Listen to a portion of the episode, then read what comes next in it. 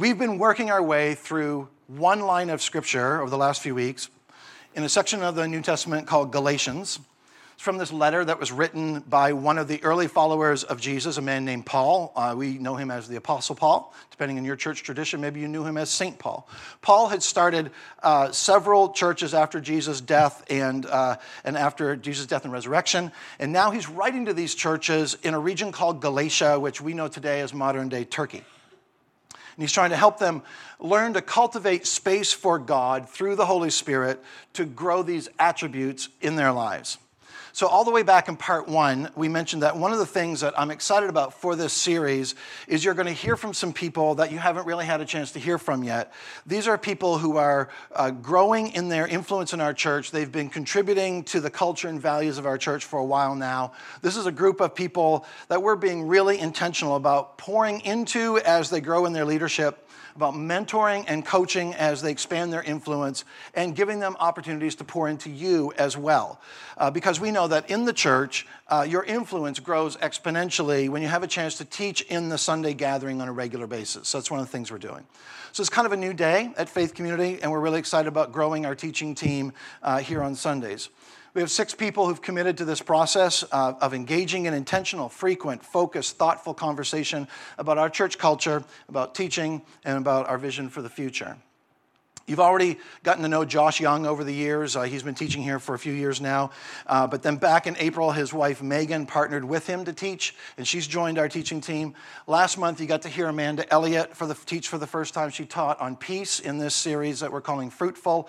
And if you missed that one, please go onto our website or on the podcast and find uh, that message from June the 5th, uh, Amanda's message on peace.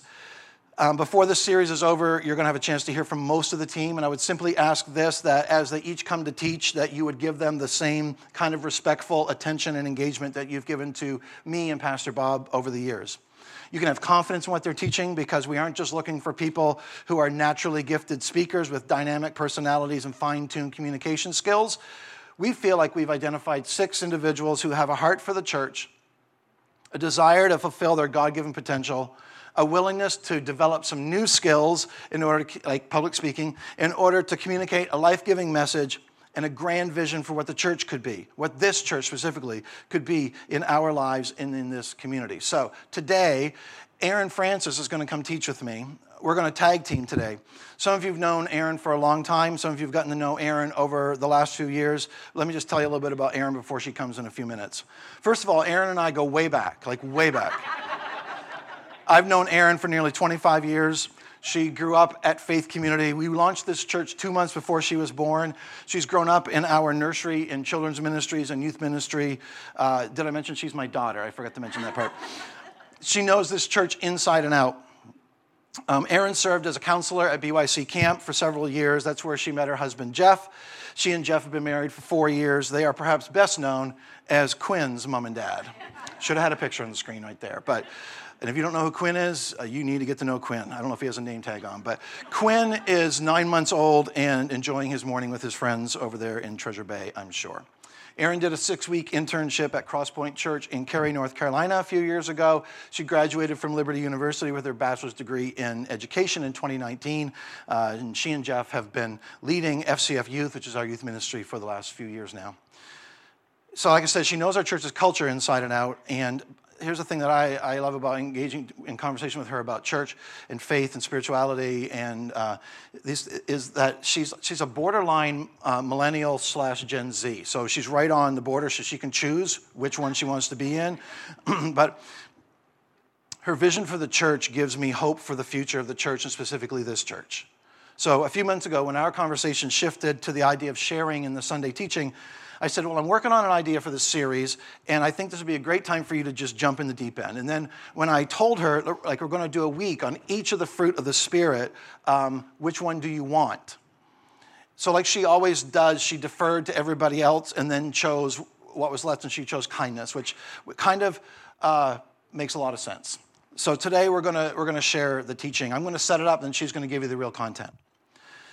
So we're reading from Galatians chapter 5, uh, verses 22 and 23, where Paul says, But the Holy Spirit produces this kind of fruit in our lives love, joy, peace, patience, kindness, goodness, faithfulness, gentleness, and self control.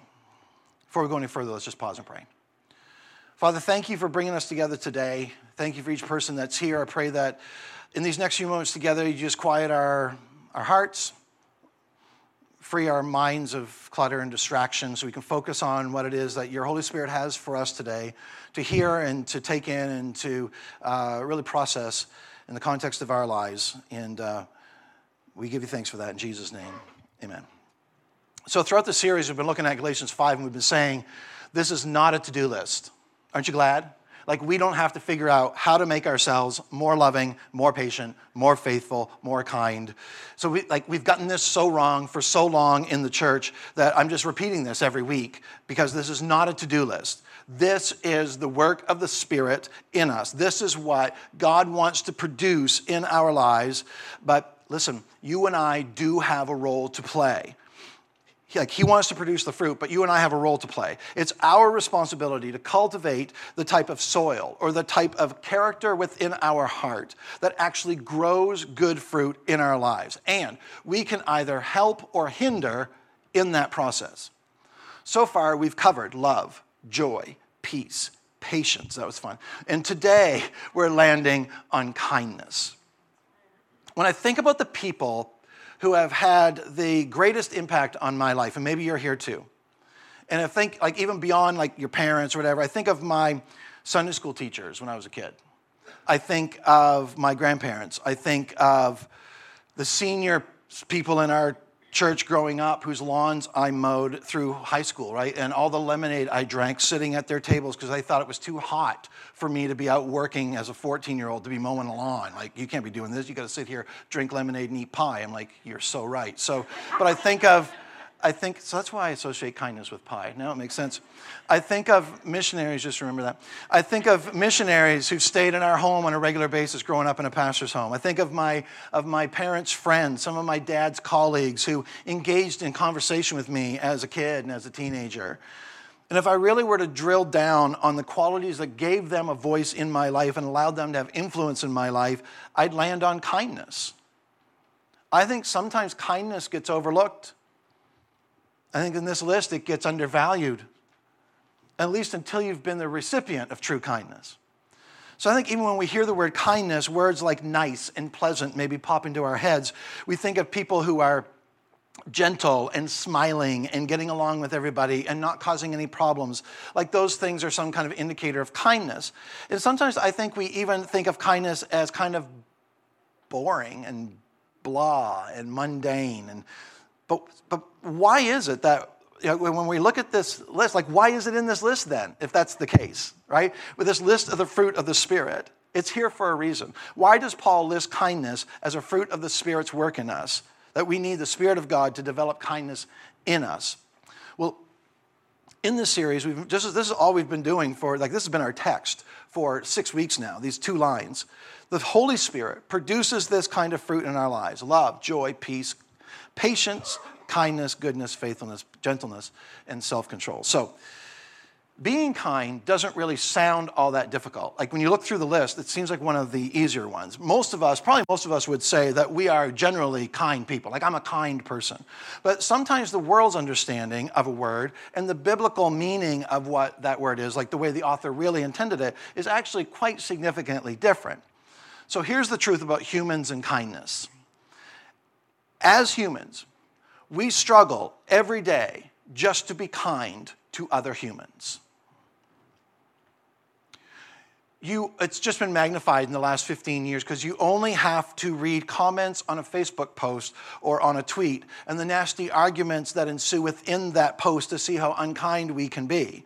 Uh, or listen to how people speak to the person making your coffee at Dunkin', or how families tend to talk to each other over dinner, even at a restaurant, right?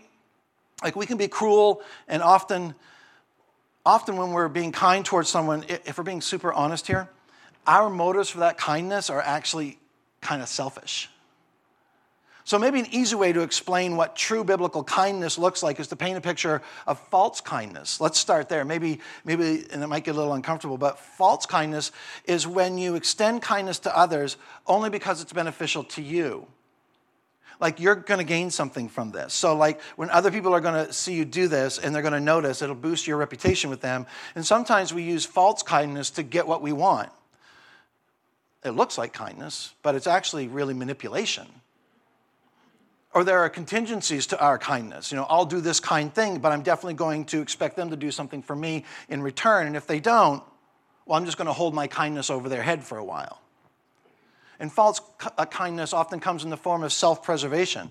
Like, I'm going to have to be kind to this person, and they're going to, and they're going to realize something about, or they're going to realize something about me. Like, I don't want to really uh, be that vulnerable, so I'm just going to kind of cover up my, my weaknesses and my shortcomings with some false kindness here. Or maybe we extend kindness not for the benefit of another person, but because of how it makes us feel. True kindness is taught to us in Ephesians 4. Again, the words of the Apostle Paul where he says, Get rid of all bitterness, rage, and anger, brawling and slander, along with every form of malice. Be kind and compassionate to one another, forgiving each other, just as in Christ God forgave you. True kindness is the complete absence of bitterness, it's incredibly generous. It flows to those we agree with and those that we don't those that we know, and those people who just sort of pass through our lives. True kindness is extended to those who will never thank us or acknowledge us. People we love, people we don't. True kindness means meeting the needs of others without a desire for recognition, without grumbling, uh, grumbling or complaining. True kindness means self sacrifice when it's inconvenient, without concern for our own preservation. It's meeting real needs in the example of Jesus. So maybe kindness isn't that easy after all. Just maybe. Here's Erin. Good morning. So, when Dad and I were first discussing kindness, I wasn't sure what to talk about because I thought I pretty much have kindness figured out. I thought it'd be easier to talk from an area of struggle because I'd rather talk about personal growth than come across as an expert. After all, for my entire life, people have told me that I am kind again and again and again. Well, sort of. They often use different words that feel synonymous with kind. They say, I'm nice, sweet, considerate. But are they really the same thing? They are different words for a reason. When going through the nine components of the fruit of the Spirit, I am tempted to rush past kindness, check the box, and believe I am a kindness expert and should focus on other things like patience, joy, and peace that don't come as naturally to me. While looking for inspiration, I remembered an episode from one of my favorite podcasts. The Next Right Thing by Emily P. Freeman. I recalled an interview with the one and only Candace Cameron Bure, who we know and love as, anybody know? DJ Tanner from Full House. She was featured on the podcast to talk about her book, Kind is the New Classy.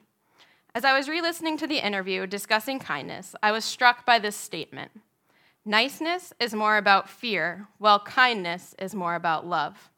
I paused, jumped back 15 seconds, and played it a couple more times. So I'm going to say it again for you too. Niceness is more about fear, while kindness is more about love. It hit me so hard because sometimes my outward niceness is actually about an inward fear rather than the other person. And that's not genuine kindness. I began to think that maybe I'm not a kindness expert after all. I realized how important it is to distinguish between the niceness and politeness we are taught as kids to carry with us throughout life and the true, authentic fruit of the Spirit kindness that we are called to cultivate through the help of the Holy Spirit. So here's what nice actions motivated by fear might look like. First, fear of conflict, going along with what others want to do or believe to avoid being at odds with anyone. Then there's fear of rejection, conforming to whoever you're around to avoid not being liked. And fear of vulnerability, keeping others at arm's length to avoid rejection, shame, and honesty. I believe these are all reasons I have been called nice. I have been nice because I'm laid back and go along with others, when underneath I just don't want to make anyone upset because I want to eat at a different restaurant, or I don't actually like the music they're obsessed with. Okay, sometimes it's a bigger issue too, like disagreeing on a political view. But I'm nice, so I bite my tongue and go along with their belief to avoid conflict and steer clear of rejection. I've been called nice because I'm a good listener, but sometimes I listen so well because talking about myself makes me feel insecure. So, am I saying it's bad to be nice and let someone else pick the restaurant, avoid a heated political debate, or listen to what's going on in a friend's life? Of course not. Niceness is good, but niceness is different from kindness. I love the simple definition of kindness from this podcast. Kindness is seeing people. To discern between niceness and kindness, we have to dig below the action and look at the motive. Personally speaking, some of my nice actions are about self preservation and protecting my own security. So I ask myself and I ask you how often am I acting from a place of protecting my own feelings, security, and feeling good about myself compared to seeing the other person? Think about how young we learn to say things like please, thank you, and sorry. We learn to raise our hands, clean up after ourselves, and respect peers and those in authority. If you Google politeness, it is defined as having or showing behavior that is respectful and considerate of other people. Awesome, we should all be polite. In fact, we were expected to be polite from a very young age and have the same expectation of our kids and one another. Now, if we look up niceness, it is defined as pleasant in manner, good natured, and kind. And finally, kindness is defined as the quality of being friendly, generous, and considerate. Kindness, niceness, and politeness are all so similar and often used interchangeably. But here's how I've come to distinguish them. Politeness is a simple expectation to be a good human by being good to others. Niceness is outwardly kind but can be inwardly selfish. And kindness is seeing the other person and is more concerned for others than the self. Expanding upon what it means to be kind by seeing the other person, Candace says this being kind really looks at a person for who they are. It helps them inherently feel valuable and puts other people before yourself. Kindness, kindness has a ripple effect because it makes us feel loved and is joyful, and it is something that makes us want to extend it and give it to other people. Kindness isn't looking to climb the social ladder, win a debate, or gain something from the relationship. Rather, kindness seeks to give without thought or condition of return a one size fits all policy toward all people and the recognition that all people are made in the image of God. I want you to take a minute to think of a time that you felt seen by a friend, family member, coworker, or even stranger. When has someone put you before themselves? How did it make you feel? Did it make you feel valued? Did it make you feel loved? Did it fill you with joy and make you want to pass it on? When I graduated high school, I started working at Dunkin' Donuts and worked there for about three years. If you've ever worked somewhere that has a drive through, you've probably witnessed a long line of people paying it forward. This would happen on a daily basis. Somebody would pay for the order behind them, pleasantly surprised the next person would pay for the order behind them, and so on. Until somebody broke the chain, which always made me sad to see the kindness streak end. Sometimes it'd last a few cars, and other times it would last for dozens. I can still see the face of one mother who came through the line with yelling kids in the back seat who completely froze when I told her that her coffee was already paid for. That random act of kindness that cost, cost someone only a few dollars nearly broke her. And to me, that shows how desperate our world needs even the smallest acts of kindness. Last September, we welcomed our son Quinn into the world. When he was a few weeks old, I was having one of those mornings where I honestly didn't know how I was going to make it through the day. I was nearly sick from exhaustion. My husband Jeff saw me and uh, chose to stay home from work, even though he had already started back to work after family leave. This made the rest of his week a bit harder, but he was more concerned for me than himself. We recently traveled by plane for the first time as a family of three. Has anybody else ever flown with a baby? Or witnessed a family flying with a baby? Let's just say it's a lot. In the middle of going through airport security with Quinn, his stroller, our own bags, and Quinn's 700 belongings, a stranger came up to us and simply said, You guys are doing a great job. Did it inconvenience that man to take four seconds to look us in the eye and encourage us? Of course not, but we felt seen. I am lucky enough to have a couple people in my life who see straight through any walls that I attempt to put up. There have been times I fake saying good when they ask me how I'm doing, and then I get the look, and I know they are wanting the real answer. And they are right there to support me. They make me feel seen. I remember a day last spring when I was simply feeling down in the dumps. I was physically worn down from pregnancy. There was a lot of life change on the horizon, and anxiety was running high. My best friend noticed all of this in me and showed up at my door with a smiley balloon, a card, and boxes of cereal, which was my pregnancy craving at the time. In a season where so much was changing and emotions were high, she made me feel seen. All of these acts of kindness were very simple an uninterrupted nap, a few kind words, a genuine check in, and a couple small gifts that probably cost someone less than $10. They came from my husband, a stranger, a mentor, and a best friend. The spectrum is wide with kindness. It can come in familiar and unexpected places, from family to strangers. But what does it always come back to? Feeling seen. Back in April, Josh and Megan gave us an amazing message on being seen. I highly recommend going back and giving it a listen if you missed it. They focus on absorbing the truth that we are seen, that we are seen and known by our loving, compassionate, and perfectly kind Heavenly Father.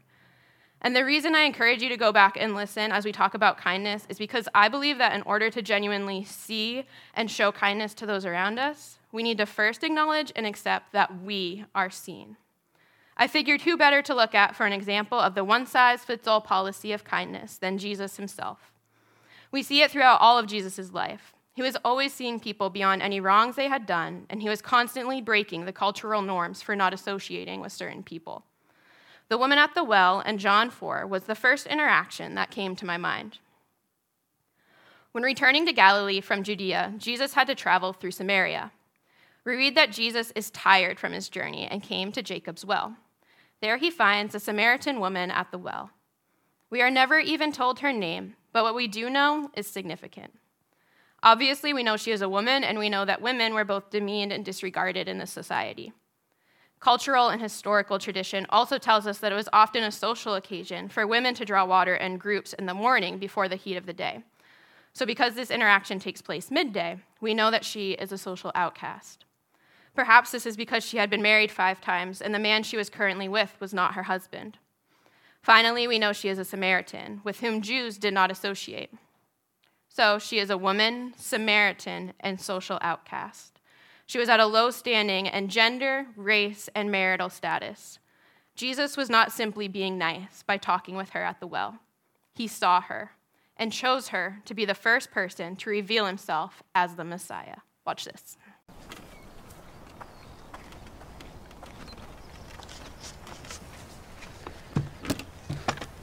You give me a drink?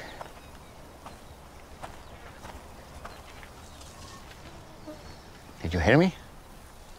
That bad, huh? What? You, a Jew, ask for a drink from me, a Samaritan, and a woman. I'm sorry. I should have said please. You know, it's not safe for you to be alone out here. Nor you. Why haven't you come with others? Why so late in the day? Don't women come to the wells in the, the cool of the morning? Yeah, well, none of them will be seen with me, so I have to come at noon. in the heat, as you have so kindly reminded me. Why won't they be seen with you? Long story. I'd, I'd still like a drink of water if you can spare it. Amazing what a parched throat will do. Aren't I unclean to you? Won't you be defiled by this vessel? Maybe some of my people say that about your women, but I don't. Yeah? And what do you say? I say if you knew who I am, you'd be asking me for a drink. Really? And I would give you living water. Would. Except that you have nothing to draw water with, and this is a deep well. Everyone who drinks this water will thirst again.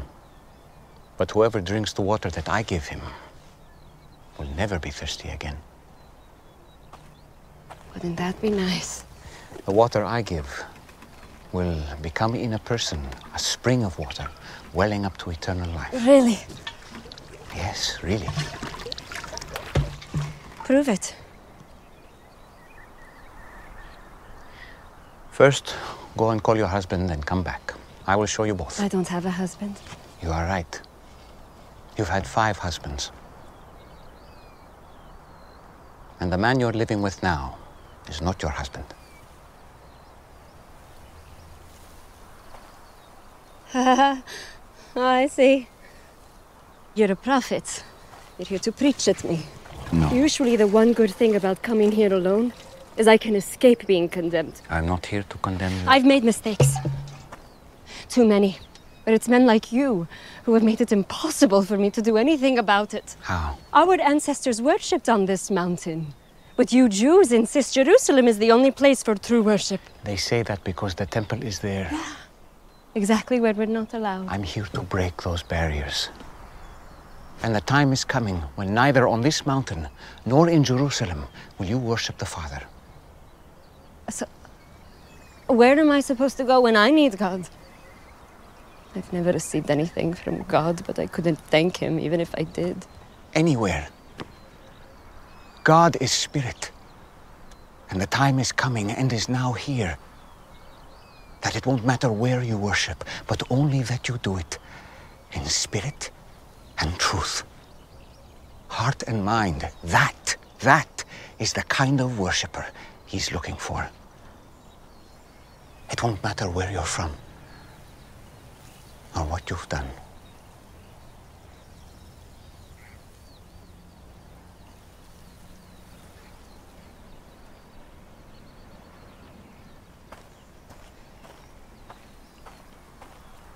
Do you believe what I'm telling you? Until the Messiah comes and explains everything and sorts this mess out, including me. I don't trust in anyone. You're wrong when you say that you've never received anything from God. This Messiah you speak of, I am He. The first one was named Ramin. You were a woman of purity who was excited to be married. But he wasn't a good man. Hurt you. And it made you question marriage and even the practice of your faith. Stop it. The second was Farzad. On your wedding night, his skin smelled like oranges. And to this day, every time you pass by the oranges in the market, you feel guilty for leaving him. Because he was the only truly godly man you've been with. But you felt unworthy. Why are you doing this? I have not revealed myself to the public as the Messiah. You are the first. It would be good if you believed me.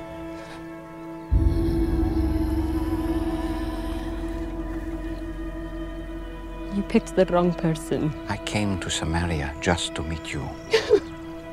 Do you think it's an accident that I'm I'm here in the middle of the day? I am rejected by others.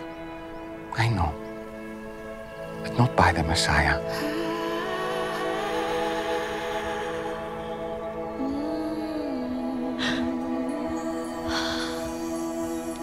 And you know these things because you are the Christ.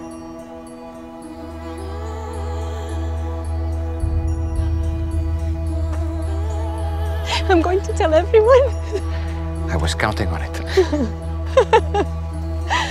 Spirit and truth. Spirit and truth. It won't be all about mountains or temples. Soon, just the heart. You promise. I promise. This man told me everything I've done. Oh, he must be the Christ!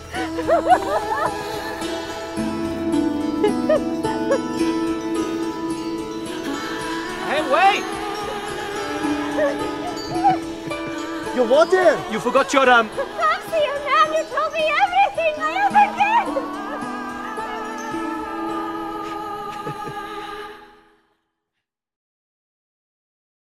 From this story and so many others that reveal the character of Jesus, we can trust that he sees us with kindness in his eyes. And we can trust that the Holy Spirit can fill us with this same kindness for one another. But I don't believe the conversation about kindness is complete until we talk about kindness toward ourselves. So far, we have been talking about outward kindness, something we will go out and do from here. But kindness is both inward and outward. Kindness toward ourselves is something we can start practicing within ourselves right now. Whether or not we give it much thought, we all have an inner dialogue. Positive or negative, we all have a way of talking to ourselves. The reason I don't believe this conversation is over until we talk about self kindness is because I am far better at extending kindness to others than to myself. Maybe you're someone who thinks you're all that and can't relate at all. But I can guarantee that whether you see it or not, someone in your life, someone in a seat near you, knows exactly what I'm talking about. So I want to take a few minutes to talk to the person who struggles to view themselves positively, who plays the comparison game, who doesn't feel like enough. We are familiar with Jesus' words to love your neighbor as yourself and treat others the way you want to be treated. But how are we actually loving and treating ourselves? In my life, loving others as I love myself is a pretty low bar for loving people because I do not treat myself with the love and kindness like we have been talking about in this series. The natural tone in my head is an inner critic telling me how I could do more, give more, be more. And sometimes even a panel of inner critics telling me things like, you could have done better, you made the wrong decision, your feelings are irrational, you're stupid, you're not enough. I could go on, but these are some of the most common negative voices in my head. As you can imagine, these voices can get me down, fill me with anxiety, and cripple me when I have to make decisions. In these moments, what I feel is true is very different from what I know is true. When the inner critics have taken over and I am being unkind to myself, the most important thing to do is remind myself of what is true. I find this truth in many places scripture, music, prayer, a trusted friend, nature. I want to go over four truths and actions that I come back to. Number one, it's okay to not be okay. Be kind to your emotions. Ever get mad about something small and then you get mad, you're mad, so now you're even more mad, and now you're big mad? As much as I hate it sometimes, emotions are a part of the human experience. We even saw this range in Jesus himself. Jesus had a righteous anger, Jesus wept. Jesus rejoiced. Jesus' heart ached to the point of sweating blood. When I consider the fruit of the Spirit love, joy, peace, patience, kindness, goodness, faithfulness, gentleness, and self control, I can slip into believing that I can't cultivate this fruit and experience negative emotion at the same time, which leads to a feeling of failure. I get angry when I'm angry because I want to live out peace. I get upset when I'm sad because I want to live out joy. I get disappointed in myself when I don't treat others right because I want to be kind. This is where we have to remember that this is not a to do list, but a work of the Spirit in us. Every day, I am learning that it's not about avoiding these hard emotions. It is a part of our life here and should be, because our world is broken and we should feel the weight of that. But emotion should be the very thing that leads us to action. So it's okay to not be okay. Sit in it, be kind to yourself through it, and invite the Holy Spirit to transform it into action within yourself and toward others. Number two, transition is temporary. Embrace being a beginner. When have you found yourself as a beginner? Maybe it was when you started a new job, graduated high school, got married, experienced loss, became a parent, found yourself public speaking for the first time. Have you ever carried shame because the list of things you didn't know felt endless? Sometimes we are beginners by choice, and sometimes it is forced upon us. With every beginning comes an ending, which holds elements of both joy and sadness, layers of transition, grief, excitement, and letting go. The most important thing to do is to not be afraid and to be kind, your, be kind to yourself with all that comes in the transition. If you are a beginner, embrace the beginning Invite Jesus to walk with you through what to think, say, and do. He wants to be with you. Number three, interrupt the lies with truth. Surround yourself with people who will speak truth. Every so often, I show my humanity in a little mistake, and the panel of inner critics takes over. I spiral out, and I need someone outside of my emotions to see my situation clearly and help me see the clear picture too to tell me I am loved enough and doing a good job. Sometimes to even just distract me and have some fun. I am lucky to have this person in my husband, but I have a handful of others who I can rely on when the lies are taking over. They interrupt these voices with gentle reminders of the truth. If negative self talk is a struggle for you, find your people who you can trust to bring in on it. The negative voices lose some power as long as you are as soon as you are no longer in it alone. Number 4. Treat yourself the way you treat others. Extend that same grace to yourself. Sometimes when I am beating myself up, the most effective way to stop is to picture being mean to someone else. And not just some hypothetical other person. I picture looking in the eye of my best friend, husband, son, mom, you name it, because I would never want to talk to them like I talk down to myself. Why does the grace that I so easily extend to others often feel impossible to extend toward myself? It's not a simple answer and will probably be a forever struggle in my life. Maybe you feel the same. Maybe someone you love feels the same. But I do believe practicing these actions will help you in the pursuit of self kindness. Be kind to your emotions, embrace being a beginner, surround yourself with people who will speak truth, and be generous with grace toward yourself. See, kindness is a reflection of God's relationship with humanity. God has always been kind to us, even when we don't show the same kindness in return. He provides for those who love him and for those who hate him. Even when we don't deserve it or want it, he actually continues to offer us grace and forgiveness.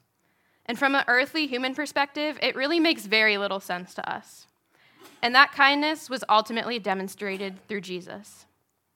His kindness, it wasn't selfish. There was no manipulation or self preservation. Even while Jesus was dying on a cross, bearing the weight of humanity's sin, he was making arrangements for someone to care for his mother when he was gone. And he prayed that God would forgive the people who tortured and killed him. He spoke kind words of forgiveness to the criminal hanging on the cross next to him. In Titus chapter 3, verses 4 to 7, it says, When God our Savior revealed his kindness and love, he saved us, not because of the righteous things we had done not because we were good and had done good things, but because of his mercy. He washed away our sins, giving us a new birth and new life through the Holy Spirit. He generously poured out the Spirit upon us through Jesus Christ, our Savior. Because of his grace, he made us right in his sight and gave us confidence that we will inherit eternal life. So we should want kindness to grow in us because of the scandalous kindness that has been shown to us. And it's in that rich soil that acknowledgement of the kindness of God in our lives. It's in that rich soil that the fruit of kindness will actually grow, and our hearts will be turned toward meeting the needs of others. In just a minute, some music is going to play, and some questions are going to be on the screen for reflection. Take a minute to be grateful for the times you have been on the receiving end of true kindness. Look inward at how you treat yourself and draw close to God as we prepare to go out from here to share this authentic, spirit led kindness in our homes, workplaces, and community. Let's pray. God, thank you for your perfect example of kindness in your Son, Jesus. In a world that can feel so dark, it is easy to lose hope for true kindness. Thank you that the fruit of the Spirit is not a to do list, but a natural outcome for every believer who lives life close to you. Remind us of this, Father, anytime we feel like we're not measuring up. Pull us close to you and nurture this fruit in us in our everyday lives. Teach us how to respond in love and not fear. Teach us what it means to speak with conviction without using words as weapons. Teach us to carry both strength and gentleness, gentleness to offer kindness even in our anger, to listen before lashing out. As we offer kindness to others, may we never forget to extend it to ourselves. In every interaction, in every decision, in every temptation toward shame or overwhelm, help us to remember that you have given us a spirit of love, kindness, gentleness, and self control. Show us what it means to offer these gifts to our families, coworkers, and neighbors with confidence, conviction, and a sound mind. May your kindness be our sure companion. Be with us as we go from here. In Jesus' name.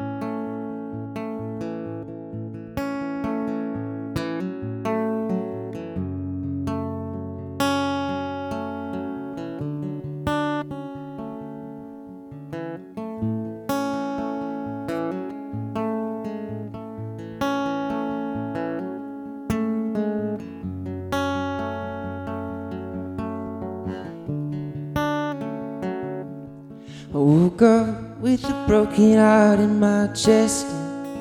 Couldn't sleep, couldn't get no rest. Weighed down by the heaviness of life. And I try to fix it, flipping through my phone. But all it does is make me feel more alone. How could anything that feels so wrong be right? Seven billion voices separate us. Only one can show us who we are. We are made, made in the image of, made in the image of God. The Beautiful shades of love. We are made made in the image of, made in the image of God. That's where the light comes from.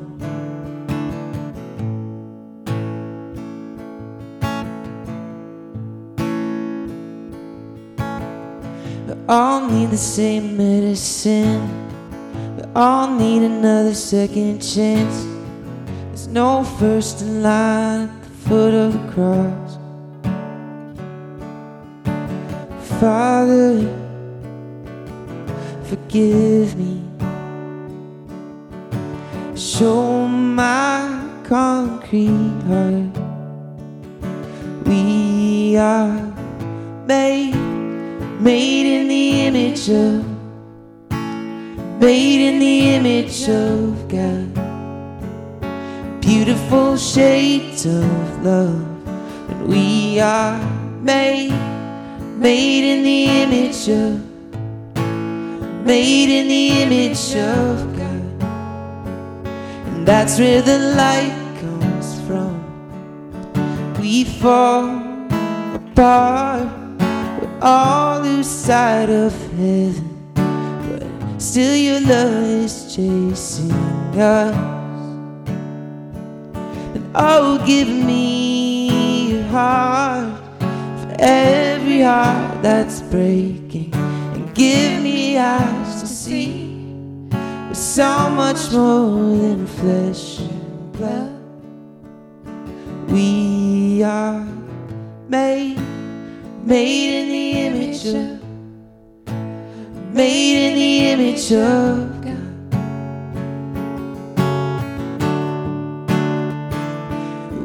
We are made, made in the image of, made in the image of God. Beautiful shades of love.